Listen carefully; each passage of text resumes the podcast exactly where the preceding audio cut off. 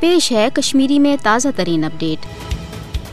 مقبوضہ جوم تو ہندس آزادی ہندس تحریکس پہ نظر تروت یہ کت ٹاکار لبن کہ عوامس یہ کت لونچ گنڈن کہ تس پنہ آزادی خاطر یہ تحریک پریت سترس پہ جاری تھوین تو قشر یہ پان تہ زانان۔ یل زن اس دویمہ طرف وچان کہ قشرن ہند جذبہ آزادی پھٹراؤ باپت یہ اک طرف بھارت فاسسٹ مسلم دشمن حکومت قشرن برم تو دنیا تالو ٹنگ ہوان آئی تت یت ریاستس مز تعینات درد پت بھارتی فوج تو بھارت یش ایجنسی چھاپن تو گرفتارین تحت یت عوامس دباؤ تل ان خاطر شیطانی حربہ تہ ورتان کن تہ لحاظ یا زوٹ کونس وچھنے ورائے یہ گھس بھارتی انتظامیہ ظلم جبرس مسلسل ہر دت حریت کارکن صحافی انسانی حقوق کس کارکنس کیو عام قشرس تام ابزن کیسن من پھسوت سو جیلس سوزن یل زن غیر قانونی حراست مزر معذور بناون معمول بنیامت یل زن پریت اخر زانان کہ غصب بھارت چہ غیر قونی تو ظلم کاروی قشرن سزا دنک یا انتقام ینک او باپت اخ بہانہ یہ جی عوام